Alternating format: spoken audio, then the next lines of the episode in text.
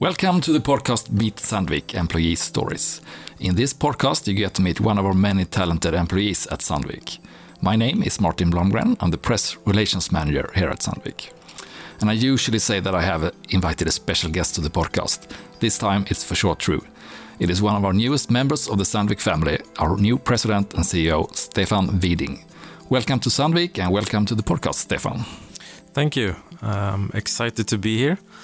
Uh, it's been uh, an exciting couple of months since the announcement and uh, plenty of things to do. Uh, now I'm happy to be here and finally being able to spend all my time and effort on, on Sandvik in this job. Sounds good. And Stefan, you are joining us from another Swedish company, ASSA ABLOY, uh, which is a giant within locks and door opening solutions. Um, and but before before we go into questions around yourself and at Sandvik, which we for sure will, please uh, give a short introduction to what you did at uh. Sure. Um, ABLOY is a company that's organized very similar to the way Sandvik is now after the decentralization uh, journey that, that Björn implemented. Uh, so it consists of a number of divisions that are then divided into business areas.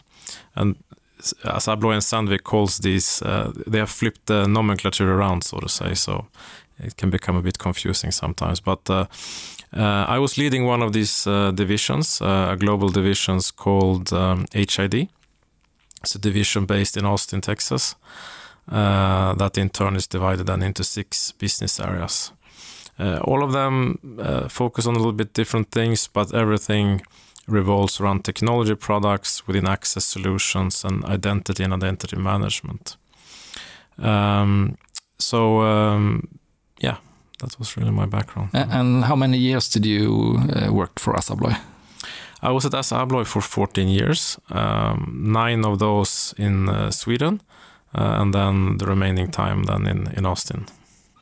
And before that, I know that you worked at Saab, but uh, there are many Saabs. So, which Saab was it? Yeah, I I worked for Saab for five years before I joined ASSA ABLOY, and this was the the um, aerospace and defense company Saab, not the automobile company. Uh, and I joined uh, Saab basically directly out of university. Um, and I joined through a trainee program or a graduate program that is fairly similar to the one that we have running now at Sandvik. Okay, was that a good start to the to the work life? You think? I, I think it was a good start uh, because you get a very good introduction to the company. Uh, you get to try different things, so um, uh, you can sort of find the areas where you really feel that this is something I want to continue doing in in the in the next step in my career. Mm -hmm. And, and before uh, before university and before work life, where uh, tell me a little bit about uh, you as a kid, or where you, did you grow up? I grew up in a city called Uppsala, which is 80 kilometers north of Stockholm. Uh, and if you're not from Sweden, you might have heard about Uppsala in, uh, in the context of that it's one of Scandinavia's oldest, if not the oldest, university uh, city. Uh, so a lot of things in, in Uppsala revolves around the university, and uh, um, I think I became probably a bit tired of that uh, when I grew up there. So that's why I decided to uh, uh, to leave Uppsala when I when I started went to university. so I went instead to a city called Linköping, which is about 200 kilometers southwest of Stockholm. And there I went to the Institute of Technology, uh, studied for a Master of Science in Applied Physics and Electrical Engineering, uh, which in Swedish uh, would be a civilingenjörsutbildning. Uh, and then I also had a bachelor's degree in, in business administration. Mm. And Saab, uh, Saab is uh, aerospace is huge in Linköping, so I guess that's where your roads crossed, or? Yeah, you could almost say that Saab is to Linköping what Sandvik is to Sandviken. maybe not exactly, you know, that big of a part, but it's it's very similar. Good. And as uh, as a Swede, I, I guess uh, that you had some idea, at least, about what Sandvik was doing before you entered the recruitment process for this uh, position that you have now. Uh, but I'm I'm interested in hearing a bit more about how much did you knew and what was your uh, impression about Sandvik? Yeah. No, for sure I knew about Sandvik, but I quickly realized maybe not so much if I now think what I learned in, just in the last couple of months. For me, my first impression of Sandvik uh, when when I thought about it before uh, uh, I got into this process was I thought about steel. Yeah, you're not Uh, alone. to no, and I think. I, I knew about Coromant and Yeah. Coromant, and I knew that there was a mining business, but only at a very high level. Mm. Uh, now, uh, of course, I've learned much more. How it's, I mean, it's a really exciting uh, global company with great technology and strong market positions and so on. So, um, I think we have uh, maybe some work to do here. I think I'm not the only one that would think about Sandvik in this way. Uh, and I think to most people that are not active in industries where Sandvik is active, uh, you would not really know uh, all, all of these great things that we have in the company. I agree. Uh, you, you just started as CEO, so it's it's early days, of course. But yeah, you have been able to meet some of your new colleagues ahead of the start at Sandvik, and you have started the learning process uh, gradually, I guess. Uh, has your impression changed in any way during this period? Yeah, it has, and as I mentioned, you know, just on the previous question, I, I, in the last couple of months, I've learned much more uh, what what kind of company Sandvik is, uh, and I did have. I've had the opportunity to cheat a little bit and and uh, take some time off from my previous job and, and meet some people also um, at Sandvik here in Sweden, uh, both in Stockholm and, and in Sandviken. And um, the the positive uh, impression has just been strengthened throughout this uh, process. Uh, so many competent, dedicated people, uh, good technology, good market positions, and so on. So, uh, really positive uh, impression, uh, and it's only growing on me, so to say. Good. Let's hope it stays that way. I'm sure it will. Uh, and speaking about technology, you you of course have a strong technology background, uh, considering your, your former position that you uh, bring to the table here at Sandvik. What uh, can you elaborate a bit about your thoughts around what we need to develop and to stay on top of when it comes to digitalization and technology? Yeah. Uh, first of all, I think we have to remember where we come from. Uh, I mean, we have over 100 years of, of technology leadership uh, in our core businesses. Uh, and first of all, we need to continue uh, staying in the lead in those core businesses, whether it is uh, material technology, you know, new coatings or, or new ways to you know um, develop the mining technology. So that's number one. But then what maybe is changing a little bit going forward is that we now also have to become world class and master the new digital technologies. And there I know we we have a number of initiatives uh, already. Uh, but that's something I will for sure uh, focus even more on. Uh, and for me, uh, it's interesting because it's not really the technology that's going to be the difficult part. I think we, like most other companies, you know, we can develop the technologies, but the big challenges come, first of all, because it's a new way of working internally. Uh, you have to be more agile. You have to really understand the customer journey and, and make sure you have a good and great customer experience. But then it's also about the whole you know, corporate ecosystem around it. It's not only about developing it. You have to be able to to sell it, uh, figure out the business models. Uh, do we know how to incentivize the sales team to sell new type of solutions? Can our systems, ERP systems, seamlessly support this kind of business? Uh, and, and the list goes on and on. Uh, and I think these are the questions that will really determine if we are going to be successful in, in a digital transformation. Uh, I think that's something I believe I can contribute with uh, the understanding that it's more about the product and uh, it's, it's about the whole company. Mm, super interesting. A- And um, when it comes to technology and digitalization, you often think about speed, speed, speed. Uh, but what's your view there? Should we uh, like accelerate like a rocket, or how do, how do you want us to to, to take this task on? No, I, I think there are two two perspectives. Wha- One is um, the way you need to develop solutions today is is uh, with faster release cycles. Mm. So so you need to get new things out the door quicker and more regularly. Uh, talk about MVPs, you know, uh, minimum viable products and so on, and then iteratively you improve them as you go. So there it's about speed, but then if you take a step back, uh, changes will happen usually more slowly than we think in the short term, even though it happens more than we think in the long term. So we have to be fast and agile, but we have to have patience and understand that transforming a company or transforming an industry, that will take time. So there we need to have patience uh, and work with our partners and customers on that journey. And that will take a long time, but uh, we need to be in the forefront of that change. Okay.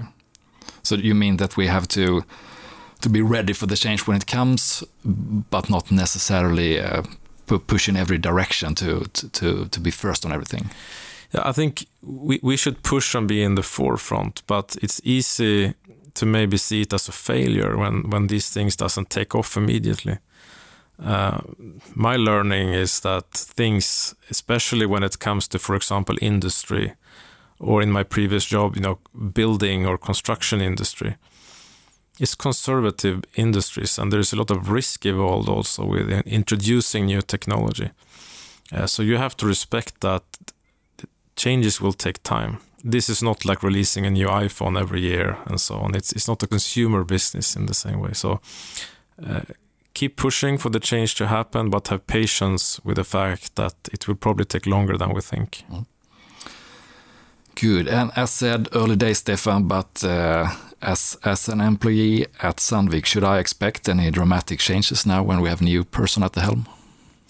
No, honestly, you should not. I think most people at Sandvik will probably not notice that um, Björn has left and I have joined from that perspective.